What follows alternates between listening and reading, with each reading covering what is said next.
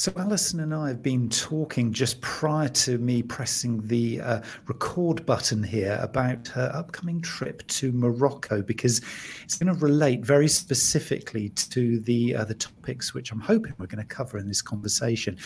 Let's backtrack just slightly, then, Alison, from and kind of let everybody into our little conversation, which we started and then decided, oh, actually, this should be part of the uh, the episode. So let's begin from the beginning. So I said, How are you? What are you up to? And you said, I'm dealing with the front log because in two weeks I'm off to Morocco. So I'm kind of like, you know, getting everything sorted and getting everything ready. And you know, next week I might even be packing my suitcase um, to actually go to Morocco. I'm lucky lucky enough. There's a woman who lives locally here who runs a company called Orbis Expeditions, and what she does is she gets together a group of women entrepreneurs, women business owners, and I went with her on an amazing trip to Malawi um, four years ago, and this year she's doing a trip to Morocco. Um, I mean, she's doing the Malawi trips as well, but that might for another another conversation. But um, we're going to go. We're going to go to Mar- go and fly out to Marrakesh, have a couple of days hanging out, shopping in the souk. Um, and then we're going to go up the Atlas Mountains um, because we're going to be working with a charity called Education for All because it's actually quite difficult for girls to access secondary education up there because everybody's so spread out all over the place. So they run, in effect, boarding houses, and the girls come and get their education there. Um, and we're all going to be going out and doing some workshops with them, and we're kind of theming all around kind of empowerment and communication, and you know, really. Um, some of them might go on to start their own businesses some of them might go on to work for the charity you know whatever it is they decide to do and the idea is to say they've got different options apart from getting married uh, and doing that. But uh, so, yeah, so that's going to be quite fun. Mm, so we're here listening to Alison Theaker, who, as you're going to hear as we go through this conversation, is all about empowering women. And there are many, many threads to Alison's work. I mean, rather than give her like a big, heavy kind of formal introduction here, Alison, do you, do you want to just give us a flavour of you know this whole theme of empowering women which clearly is, is a real passion of yours because it, it, touches on everything that it seems that you do get to take a few little steps backwards if you would and just just kind of give us a, a flavor of kind of how really you, you ended up in this kind of position yeah, well, I've had one of those. What do they call it? Is it a portfolio career? You know, it's where you kind of just do anything that you fancy, really. Uh, I mean, I kind of started off working in public relations, and that led me to teaching in higher education in public relations, marketing, entrepreneurship, all those kind of different things. Um, and then um, in 2009, um, I started my own coaching and mentoring business uh, and training, and I did a lot of work. There was a lot of work going on in Devon, where I live, about actually they'd realised there was some research that said if you actually help women to start their own businesses in a rural area, it's going to actually improve economic, you know, the economic performance much more weirdly than if you help a man, because men are normally economically active. Um, but a lot of women are not economically active in rural areas. So for every investment you every pound you put into having women start their own businesses you've got more back so i was then doing mentoring and training for a number of organizations that were um, delivering programs which was helping women start their own businesses. So so that was kind of what i did for a time. And then um, through i was still doing some kind of lecturing work at plymouth university and i met a woman there who was great and she Mm, I'll, I'll, say persuaded. That's probably the you know she kind of basically was on at me to do this PhD. So she said I ought to do a PhD, and I decided to look at that role of mentoring, which I was doing for women entrepreneurs in a rural context. So that's how that came about. It was a bit like following a ball of string, really. You never know where you're going to end up. So I'm now I'm doing my PhD part time. I'm in my fourth year. I am hoping that I'm going to get it finished this year. That I'm in, I'm kind of in the writing up stage. Um, so that's kind of, I'd like to get it done now. I'm getting to the end of it. So I did a lot of research. Uh, and it was interesting doing it during kind of COVID because, yeah, everything happens on Zoom. But all my research was kind of really done. But I think I managed to get two interviews done before everything closed down. But everything else is on Zoom. Um, so I was doing that, and it was really interesting to see how that affected the context of um, the women that I was talking to and what they were doing with their businesses. Um, and then alongside that, and we'll kind of get to this later, we'll talk about the research in a minute, but the, the, the, third element is that I, um, with a friend of mine, we decided there was a lot of kind of negative um, coverage of older women, uh, particularly women in the menopause, um, around on the media. And so we set up a we set up a we call it courses and resources women around the menopause. And we were delivering this face-to-face um, courses to actually say to women well there are lots of different options you can have to manage the symptoms. And actually menopause is not the be all and end all. There's a lot of life beyond menopause. So don't just concentrate about that go beyond that so i was kind of doing a lot of work with her which is about creativity and um, like you say empowerment and helping women just get their self-confidence back around menopause so that's quite a long-winded introduction, um, but that's kind of how it all kind of fits together, I guess. Mm. Yeah, and there's so many threads to this, but that common kind of um, sort of thread to the story really is for me that kind of comes across very very clearly is this thing about empowerment and confidence because mm. you know we know it's you know society you know not just in in the west but everywhere literally has mm. always been you know very very male dominated. And when you look at kind of i mean i noticed in the in the media um, only this week you know tim cook at apple was saying that you know it's very very clear that women are underrepresented in in tech you know for example and that's been a very male dominated kind of industry. Whereas you think about some of the what you might term sort of innate abilities in women versus in men what that might bring to the tech industry, which has been predominantly mm-hmm. sort of engineering focused and centric. Whereas actually, if you think of some of the skills that innately women bring to those kinds of sort of industries and discussions, I mean, fascinating the opportunity for kind of really moving the game forward. I mean, we really are really only still scratching the surface, aren't we? Yeah, I mean, I don't know. Um, there's a, there's a great piece of research out there called the Athena Doctrine, which was a couple of guys that did.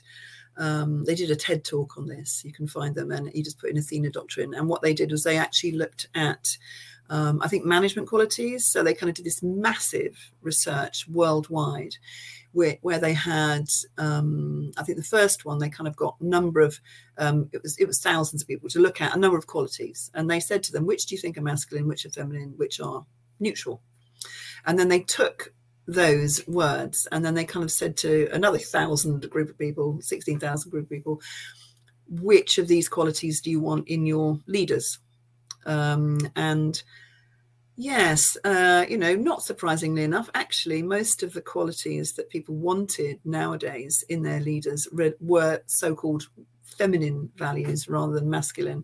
Um, and they also did it alongside. It's quite interesting. Some of their research is how happy are you with men in your country? And apparently nobody is, not even the men.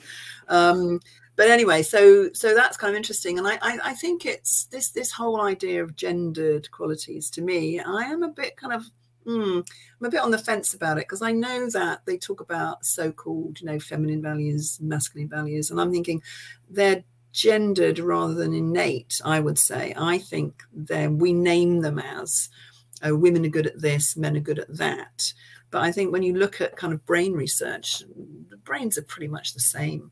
Um, it's just what we're what we're told as as as children, what we're you know what those kind of qualities are, you know, what people think, you know, whatever it is. So it's not necessarily that we can't all be in tech or we can't all look after the children. It's it's like it's it's what you're used to and it's your kind of learned competence, I think.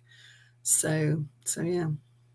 Yeah. So is it from from your perspective then? It is more of a, a kind of a social norm in, in, terms of acceptability because we're seeing kind of men's health, men's well-being, vulnerability. I mean, the two big words that I've been really noticing over probably the last sort of 24 months or so in, in terms of you know men's health is this whole vulnerability thing. Hmm. Um, is is being able to show you know empathy, whereas before it was about be strong, be strong. I know Sonia, my wife, always talks yeah. about you know the, the, kind of the biggest male weakness is about this be strong um, she talks a lot about that and I, it certainly resonates you know for me the whole thing about why do you mm. have to be strong? Women can be strong. Why do men have to be strong? And, then what, well, what is strength? I mean, so you listen to Brené Brown, strength is vulnerability. So there's a lot of contradictions and kind of misunderstanding out there, isn't there?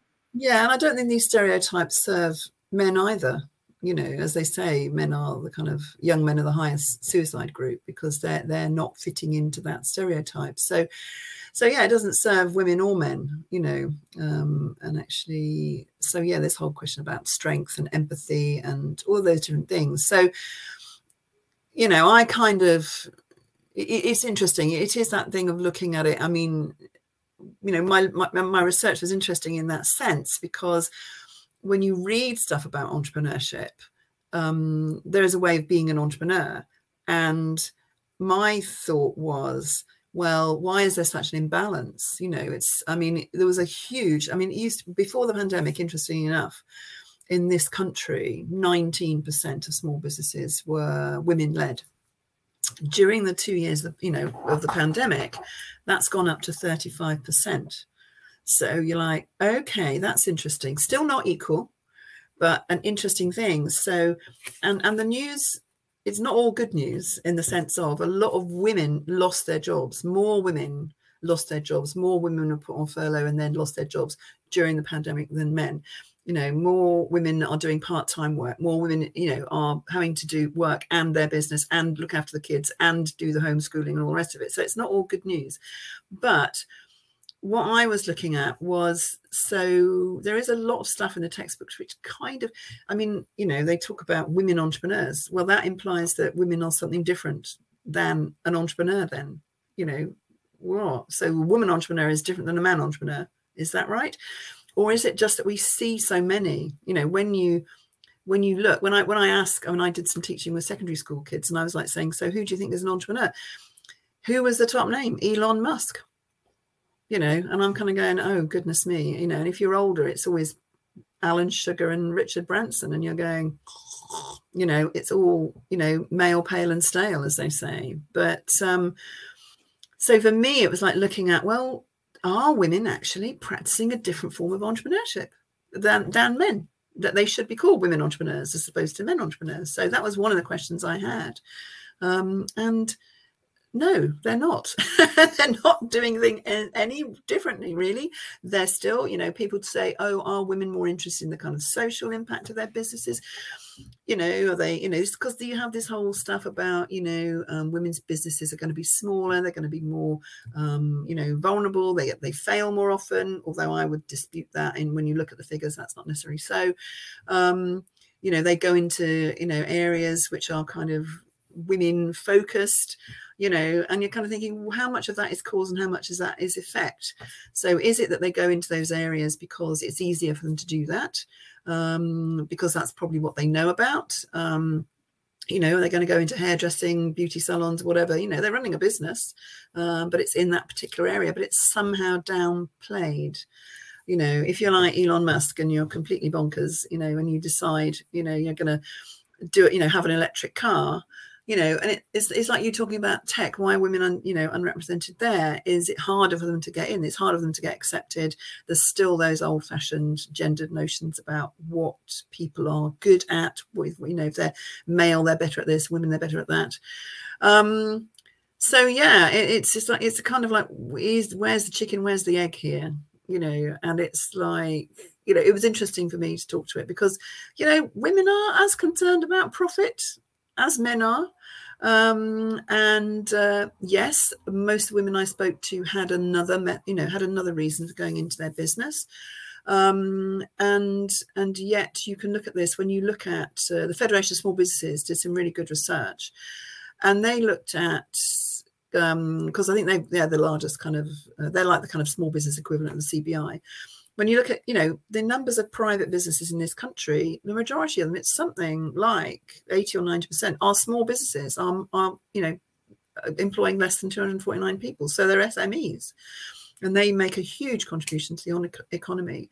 And when you look at that you know um, they did some research and it was like people are going into business for the same reasons whether they're men or women. They're fed up with their opportunities at work you know maybe they've had a disagreement with their boss, maybe they've been made redundant, they want to make some money for their family, they might be living in an area where it's hard to get kind of work, um, you know, and um, it's, uh, you know, uh, uh or maybe it's they've got an idea and they want to do something with that idea. So I think that is largely the same for men and women. You go into business for the same reason.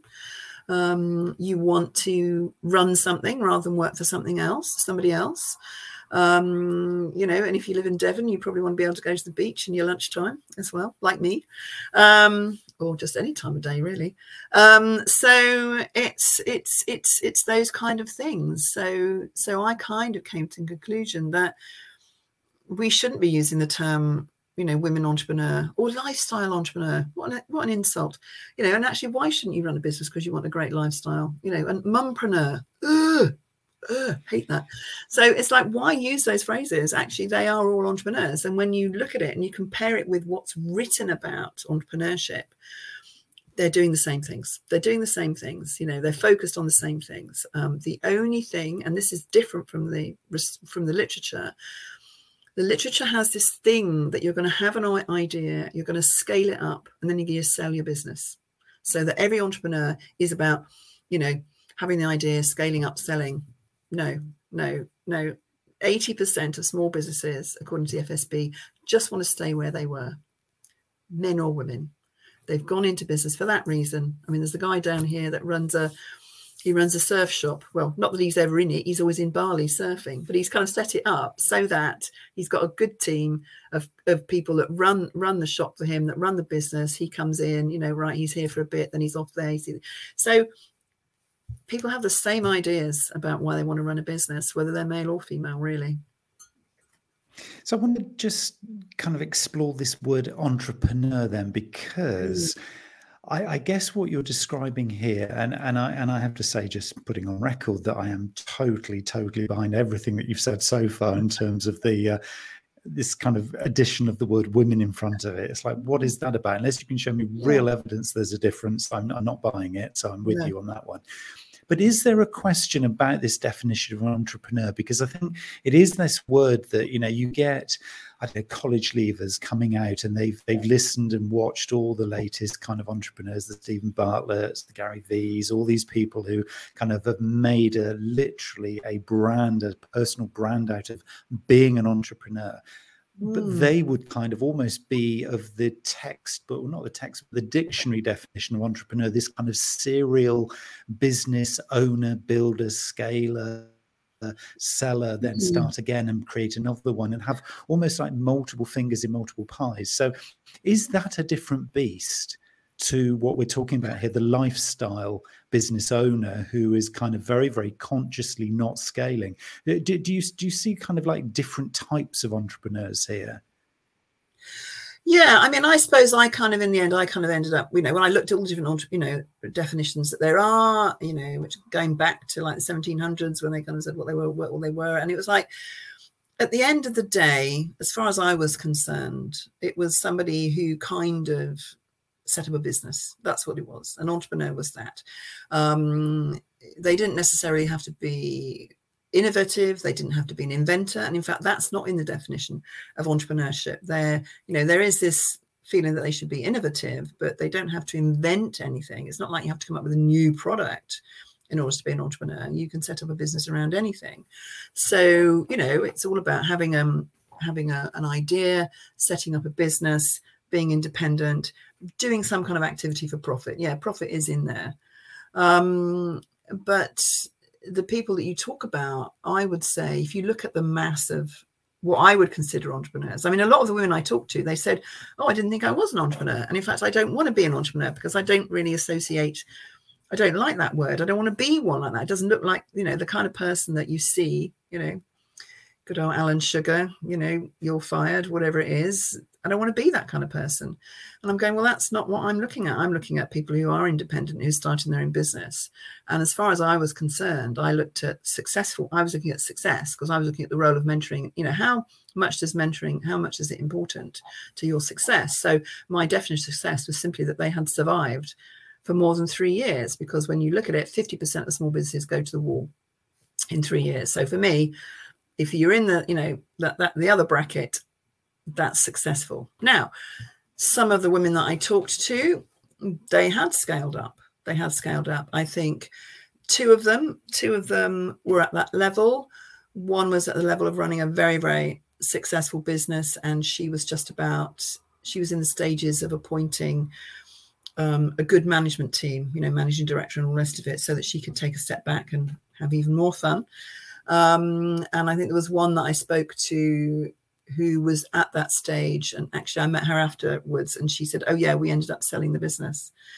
But you know they'd run that business for 17 years before they did that so it wasn't it wasn't just a kind of oh right let's do this let's scale it up sell it and move on um, some women out there that were running there were many that were running multiple businesses i think the, the one i spoke to was running four different businesses you know so yeah and i imagine that you find men doing exactly the same so you mm. know the areas and i looked at the areas that they were doing it in um you know i was i i looked at um yeah there was some retail there was some um health health um there was a lot of health um around here. Property women are big in property businesses that kind of thing. Um i spoke to a couple of farmers um and uh you know that's been the classification of a rural business in the past uh, the farmer is the farmer and the farmer's wife has the business to kind of make up the cost of what they can't afford. Because because as one of them said to me yeah no, no farm actually is going to survive on its own at the moment just growing stuff. You have to diversify. So to two different farmers i spoke to about that. Um, and uh, and yeah so that was another thing that i kind of found this whole idea of rural enterprise. What does rural enterprise look like? Because um, there is an idea that it is farm based that it's you know on a farm and then you diversify. It's the woman running the tea room or the or the holiday accommodation. And rural business doesn't look like that either. So so i kind of came up with ideas. One we don't need to talk about women entrepreneurs. And the other thing really we probably don't need to talk about rural enterprise either because it's looking and particularly since the pandemic particularly since everything pivoted and went online a lot of it's looking just the same as you would be running in a in a in a town. You might have a bit more interesting things if you've got a product. It might be more difficult to get it to market.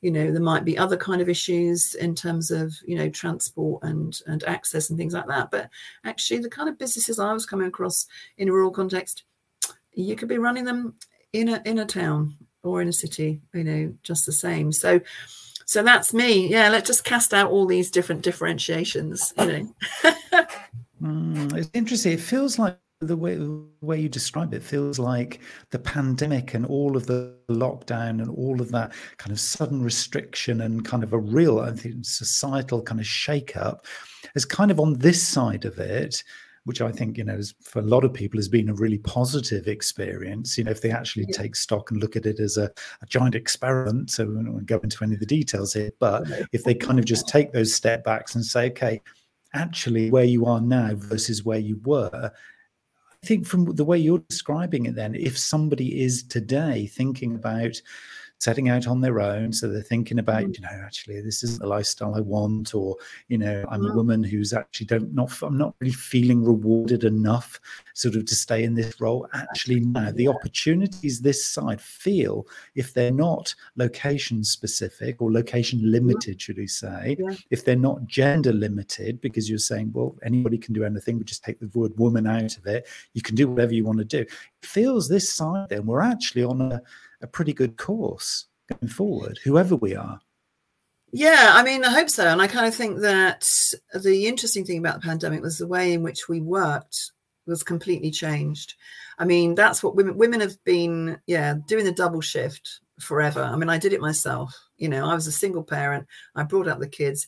I was working in education. You know, I was a principal lecturer, course leader. I still had to run backwards and forwards to the childminder, all of that kind of stuff. Um, uh, but it's like, um, you know, all those employers, which was like, no, we, we can't do any job sharing. It's absolutely impossible to do this job as a job share. It's absolutely impossible to do it working from home. Hmm, funnily enough, then they had to do it from home. So it all became possible. So, and now we've got that thing of why why some workplaces want people back in the office Why? So they can watch over them and that kind of paternalism. And I mean, people have been used to, yeah, it's not all good news. It's it can be isolating. I know for a lot of I mean my daughter was kind of she said it was difficult. She she had a job during the pandemic. She worked in tourism and she lost her job right at the beginning when everybody stopped traveling um, and then she went into another another organization where essentially for the whole of her job she never went into the office they didn't have an office i mean that was a startup that she worked for it, they didn't have an office. Everything that she did was online. And she said it's just really difficult because I'm, I'm doing everything. And, and the, the women that she lived with they were working from home as well. And she said we've got three of us here trying to work from home.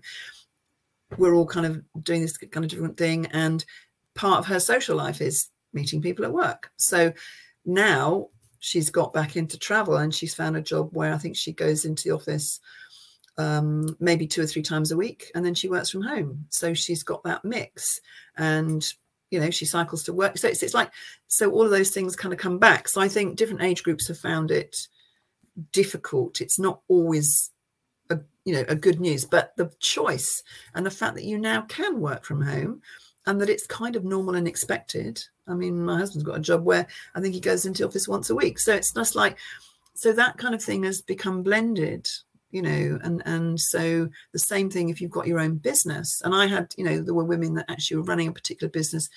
There's one woman um she she makes vodka. She makes lots she makes rum as well now which is it's all great. It's really good. Samples are great. So um you know, talking to her, and she said, yeah, it was all about selling it, selling it in shops and restaurants, and you know, and all the rest of it. And then suddenly she had to think differently, and so suddenly she invented a whole load of cocktail kits, and she was selling them online, and that was very successful because people were sending espresso martini kits all over the place. So there we go. So there has been that innovation, there has been a change. Um, and a lot of women had to do that. And a lot of them actually said well if i if i'm doing this business and i'm doing it online i can go and live in devon.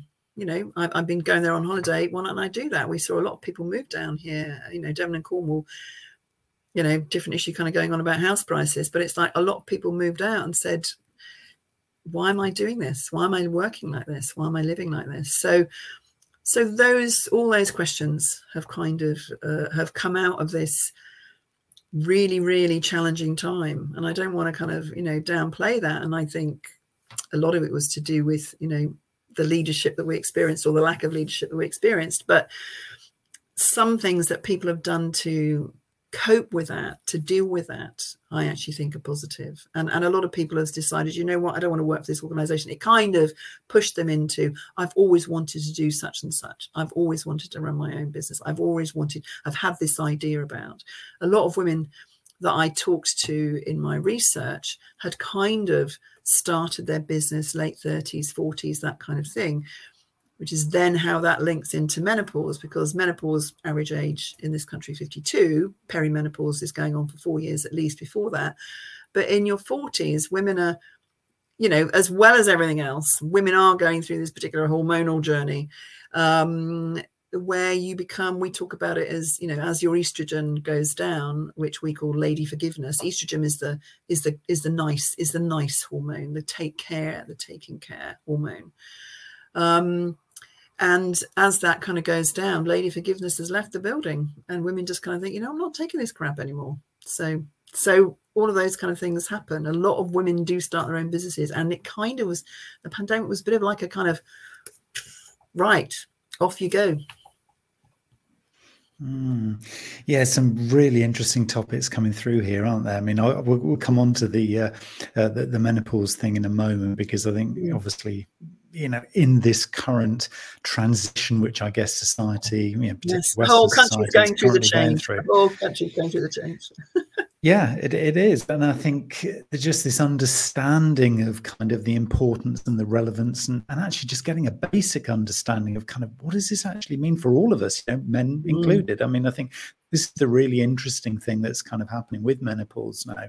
The, the, just the awareness of oh my goodness, it's just it's it's a thing. It's a really big thing that affects men and women, in, obviously yeah. in very different ways. But I think we'll, we'll come on to that in just a moment. I'm interested in this thing about just going back to something you said a little earlier, which was almost it's this this kind of archetypal role that typically you know you said that um, women need to be looking after you know the children need to be looking after yeah. the house etc etc those kind of things that you know society has reinforced for literally thousands of years for whatever reasons and you know that will be a mm. whole different topic in itself but we are kind of where we are but do you feel then that if there is no like an acceptance of this kind of more blended, you described it as blended working, mm. others might call it hybrid working and stuff, where there is this kind of flexibility about the where and the when that you're doing things. So if you want to be an entrepreneur, I'll put in brackets women at the start of that. So women entrepreneur, and you are now being it's more acceptable to be doing it on your terms, kind of when you do it, how you do it, where you do it that that actually is going to help to fuel this kind of resurgence, if you like, of women coming into you know, decision making roles, more senior roles in, in a mm. larger organization, into industries that you know have been they've been completely under represented but also from an entrepreneurial side of things it's more acceptable to get funding because you're a woman in brackets entrepreneur. Um, and and all of these things because now it is actually how all of us men and women are starting to work flexible hybrid working which was yeah. predominantly women probably because of the nature of the other roles they had Whereas now men can take that on as well, but it's not almost a taboo thing. It's almost because it's accepted. Does this give women an opportunity to say, well, one, yes, we were right all along. Yes, look at us in all our dual, treble, quadruple roles that we have to perform. It's like, now come on, guys, you've got to kind of join us in the world that we're in rather than the other way around. So it's not women mm-hmm. having to become like men in men's work. It's much mm. more about actually the men joining the women in this kind of hybrid working because it feels like it would be a much more kind of usual typical thing for a woman to have to do that juggling and have to have that flexibility yeah. whereas men have predominantly been you do the 9 to 5 you do the commute is it for men now to come and join women on that side rather than what we're told in the media is all about where women joining men's kind of industries and men's work surely it's the other way around from what you're saying i think it's like you know in terms of like there's a difference between an industry, you know, like, oh, should we have more women representing in in various areas? Yes, we should, because it's always, you know, it's always a benefit to have multiple points of view. And I kind of think, you know, men and women, whatever. I think it's really interesting. I think, you know, until we get out of this whole, you know, it's it's just different people you know just kind of you know kind of making those kind of different decisions so yeah that's good and i kind of say and and the athena doctrine guys they kind of say well you know, men, you need to become more like women because this is where 21st century leadership is going, because that's where people want it to go, because um, people have more expectations of the leadership and the managers that they're working for. It's not the old stuff, you know, back in the 1950s, the kind of, you know, need to know business, you know, um, the autocratic style. You know, we've got lots of forms of leadership now. Leadership theory is kind of all over the place. Um, and they talk about servant leaders, they talk about authentic leaders, we talk about charisma more, all of those kind of different things. Um, so it's not just about making people do things, you know, in that sense. So, you know, and I kind of think that yeah, I, th- I think it's kind of easy. It, it's interesting when you look at it because it's still it's still not there yet. I mean, I kind of I was you know I remember you know I was at university in the in the in the 70s and it was like we kind of thought we had it sussed we thought you know yeah feminism right sorted you know and then you got the equal pay act great how how did how well did that work? There is still a huge gap. I mean, we've kind of seen that research in PR where they're still looking at a pay gap. Um, my I, my my masters, I looked at the glass ceiling um, in public relations, and I remember talking to uh, lovely old John Lavelle, who was the the CEO of the IPR at the time, and I kind of oh, I'm doing this work looking at the difference between men and women's salaries, and he was like, oh, you can't possibly compare that. It would be like comparing apples and pears, and I'm like, why. Um, but anyway, so it's like, you know, that whole thing of, you know, people, oh, no, no, women now, you know, in PR, they, they do different things from the men, you know, and it is like, you know, it's a very feminized industry, you know, 65% of the industry is women, but where are they? they're all in those technician roles and they're all lower down the tree. Um, it is starting to change now. I think the last piece of research I looked at, the kind of state of the industry, they were looking at quite far up now. You've got quite a lot of equality in in the terms of the seniority. It used to be that you know the wind did all the grunt work, and the guys uh, were on the board. You know all that kind of stuff. Uh, but now I think that has changed. But you know, I was looking at that in '95, and we're now in 2022. It's still taking a long time to to get that. When you look at you know MPs, you know the way that the, the way that our government is run is is ludicrous for anybody.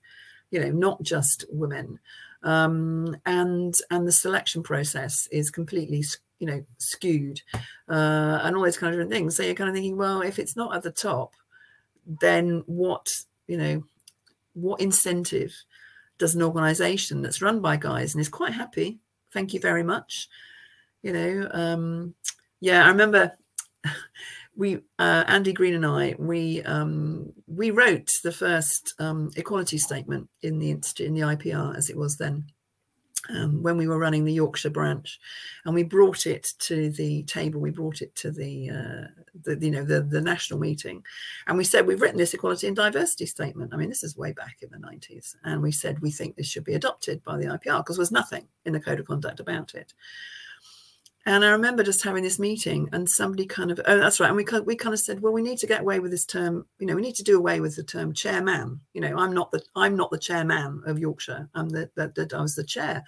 And then and you get the usual stuff. Oh, you want to be a piece of furniture? Oh, yeah, really. Like nobody's thought of that before.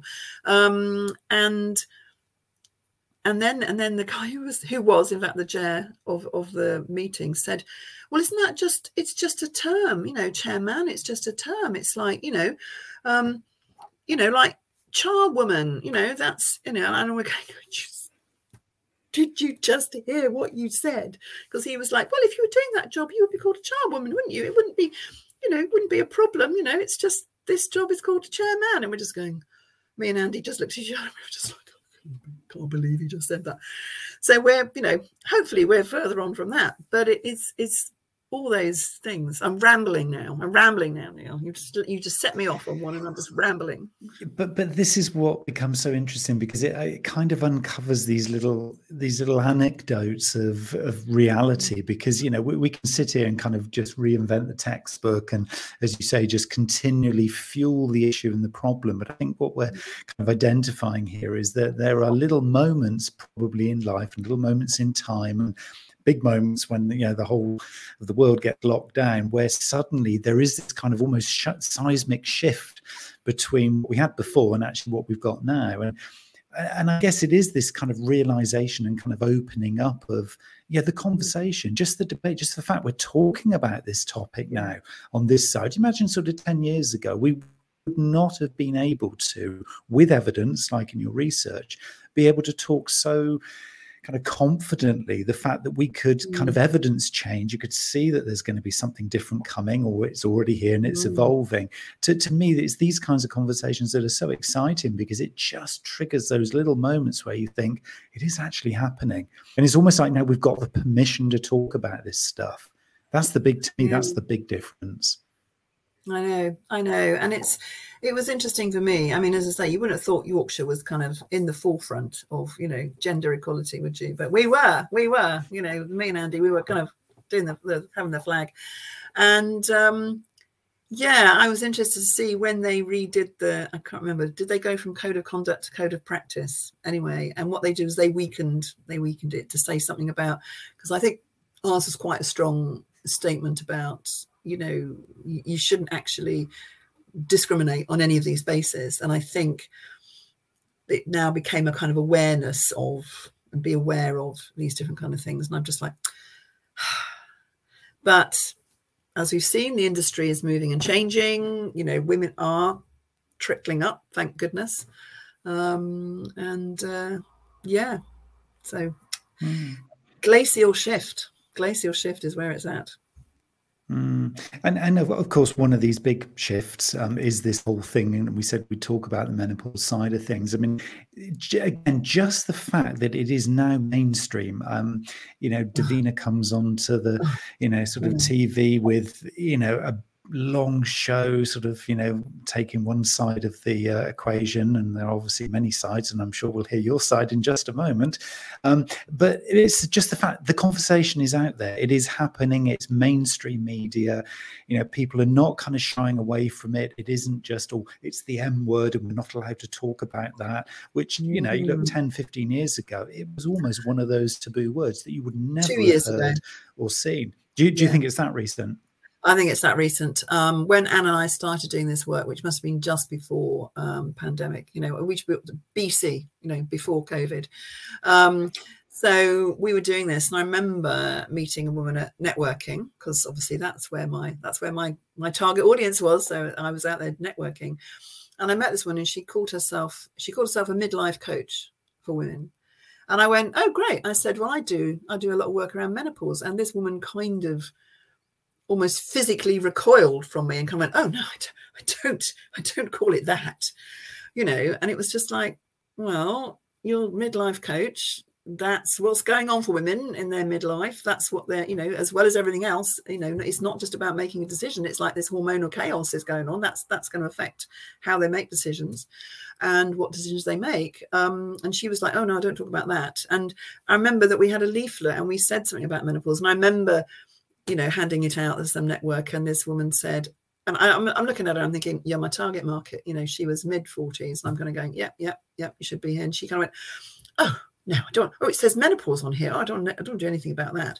And it was like, no, I don't want to admit and I think there is still a bit of that. You know, we don't want to admit it. Women don't want to admit that they could be menopausal because the it still is, even with um, Davina, God bless her, it is that same thing as you have a personality um, transplant.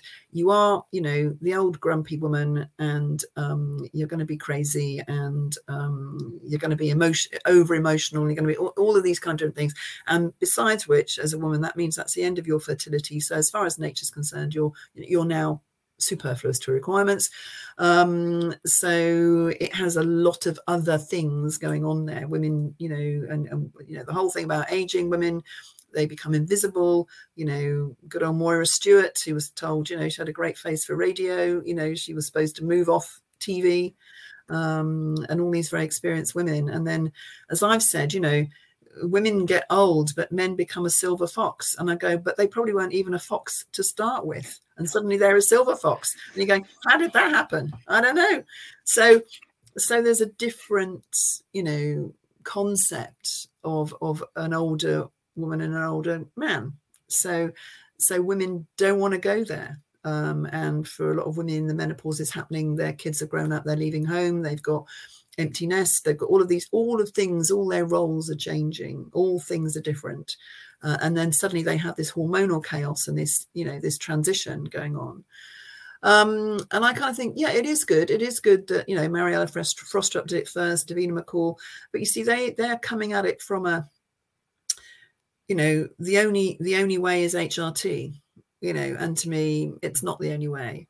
Um, and so we come at it from a kind of information is power. You need to know about all the alternatives. You should be planning for this. You should be thinking about this in your kind of, you know, late 30s, 40s. Just be thinking about, you know, because as far as women are concerned, there are two options. You go through menopause or you die early. So, and at the moment, menopause is looking at the preferred option, really, at this point. So, you know, looking at that, look at the things that you look at the kind of things you know talk to your sister and your mother. If your mother will tell you anything about it my mother would never say anything about anything. Um, because it's it's you know every woman is different. It's kind of likely to look similar to your to your female relatives. Um, see what they experienced. 40% of women don't have serious symptoms. And i think 25% of women don't have any symptoms whatsoever. So they might suddenly kind of wake up and think, oh, hold on a minute. All right, I haven't had a period for a year. Oh, I must be postmenopausal. There we go. There was a moment. I'm, I'm beyond it. So, you know, 60% of women have symptoms bad enough that they need to take time off work, but most of them don't feel able still to tell their bosses that that's why they're having that time off work. Um, and we only hear about hot flushes and all the rest of it, and nobody really, and there are 35 different symptoms, you know, and HRT is a bit of a catch all you know if it doesn't work for the symptom that you need it to work for maybe it's not going to work for you or maybe you could do something else Um, and the protocol with any medication is you're going to take it at the smallest possible dose for the least amount of time. And the protocol on HRT keeps changing. At one point, it was five years, and it was 10, and it was five. It might change. Um, my colleague Anne, she had somebody in her clinic who was had gone into early menopause, I think, and then was taking HRT for a whole number of different reasons. Been taking it, quite happy with it. It was fine, it was working, and um, she had a blackout one day, 10 seconds it might have been. And then they kind of went, oh, contraindication, you have to come off HRT. So suddenly she's on cold turkey. What do I do now? So having a plan B is always useful. So information is power. Find out all you can and plan. Because if you're kind of balanced hormonally going into menopause, it's much more likely that it's going to be a smooth ride. But um, yeah, so that's our message. Think about it before your house is on fire is what i'm saying is you know if your house is on fire you're not ringing up the um the fire brigade saying i need a new smoke alarm you're, you're saying just come here and make it stop which is i think where most people get to with hrt they just kind of think just make it stop so Mm. Yeah, it's interesting, isn't it? Because this, if you're correct, which I'm, I'm, sure you are, which is this whole correlation between you know lifestyle life change mm. becoming an entrepreneur you're hitting menopause or perimenopause or because again statistically that's the kind of time when you're likely to be an entrepreneur because you've you've got an opportunity here because the kids are gone etc etc it, fe- it feels like there's almost an, an inevitability to this that you know you're going to be presented with these options if you have a family the family is going to grow up and go and it's within this window menopause is going to happen to you to a greater or lesser extent within this time window you have an opportunity because of the way the world is moving to be hybrid working etc etc here's the time window so this is all predictable, isn't it? This isn't something that is this great unknown out there. It's yeah, like only fifty-one percent of the going to happen, isn't it? It's an option. Yeah. yeah. Yeah, I mean, I kind of say, you know, 51%, only 50, only 51% of the population go through menopause, but it, it affects 100% of the population in that sense. So you're right. It's, it's, um, it's, it's foreseeable, you know, it was foreseeable. It's like climate change, you know, it's no surprise. Um, so yeah, and, and then suddenly it, it becomes, you know, I mean, I kind of think it's, it's interesting. I mean, I mean, HRT was kind of first thought about in the in the in the in the 60s, I think. Um, and gynecologist, he he thought uh, estrogen therapy would be good because it would stop women becoming dull and unattractive, um, and um, and they would be more more amenable. They wouldn't get grumpy um, if you had estrogen therapy and all the rest of it. So that's kind of where it came from originally. Um, and it, and it is like well you know it is only it should only be four years. The transition is about four years on average. If it's longer then you you should do something about it. And not just hrt you need to look at what your symptoms are what you're happy with what you what you what, what do you want to do about this? Um and there is this great fear you know and and and nobody kind of looks at what's beyond it which is this fantastic creative. And um you know, entrepreneurial. You know, my, I started my business in my 50s, you know, that entrepreneurial period. Women are creative, they're experienced, they're the wise women, you know. And if if businesses mm. actually can't be bothered to take account, it, it's not rocket science. There are a number of things you can do to make it okay for women who are having difficult symptoms in their menopause to make it okay. Because you're going to lose that experience and and that knowledge um, you know, and it's been suggested this might be why there are fewer women CEOs because they get to that point.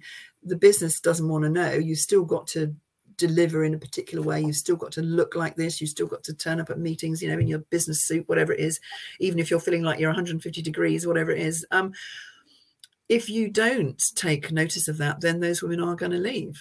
Um, and it's it's a loss to the businesses need they need experienced people with them you know um, and so so yeah it's all linked in. And and and you don't have to start a business in your in in your you know in menopause and all rest of it but it, it, it does seem to be. I spoke to a woman who's running a social enterprise course here at dartington and she said yeah we get a lot of women coming on the course in their 40s you know.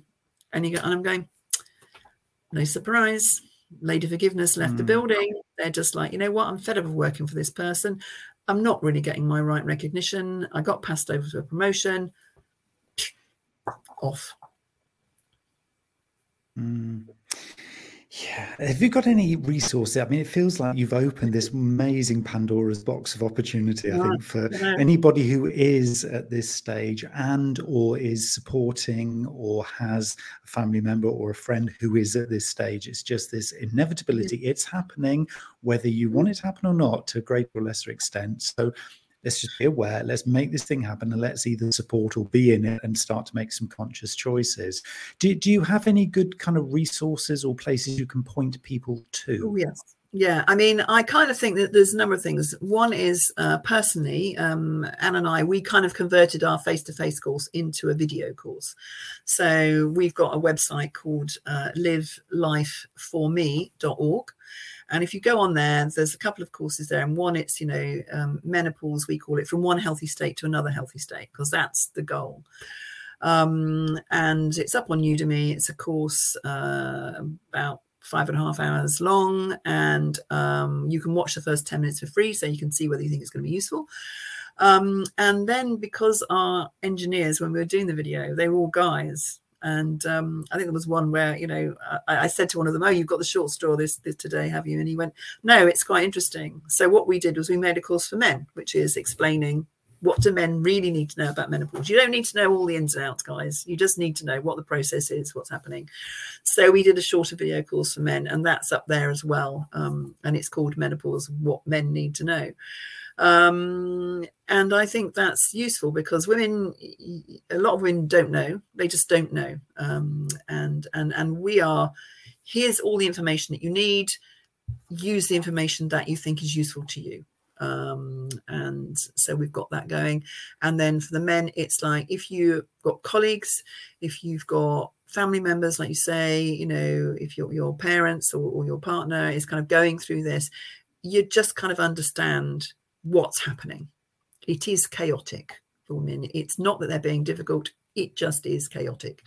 Um, and then if you're a business, uh, to be quite honest, the uh, CIPD, you know, Chartered Personnel Development, they've had stuff up there since 2017. They've got a whole raft of things for businesses which says these are policies, these are, you know, things that you could put into into action. So, you know, there's a lot of information out there, you know, and uh, and and you, and you know yeah have a look. Our message is you don't have to suffer. You shouldn't have to suffer menopause. It's one healthy state to another healthy state.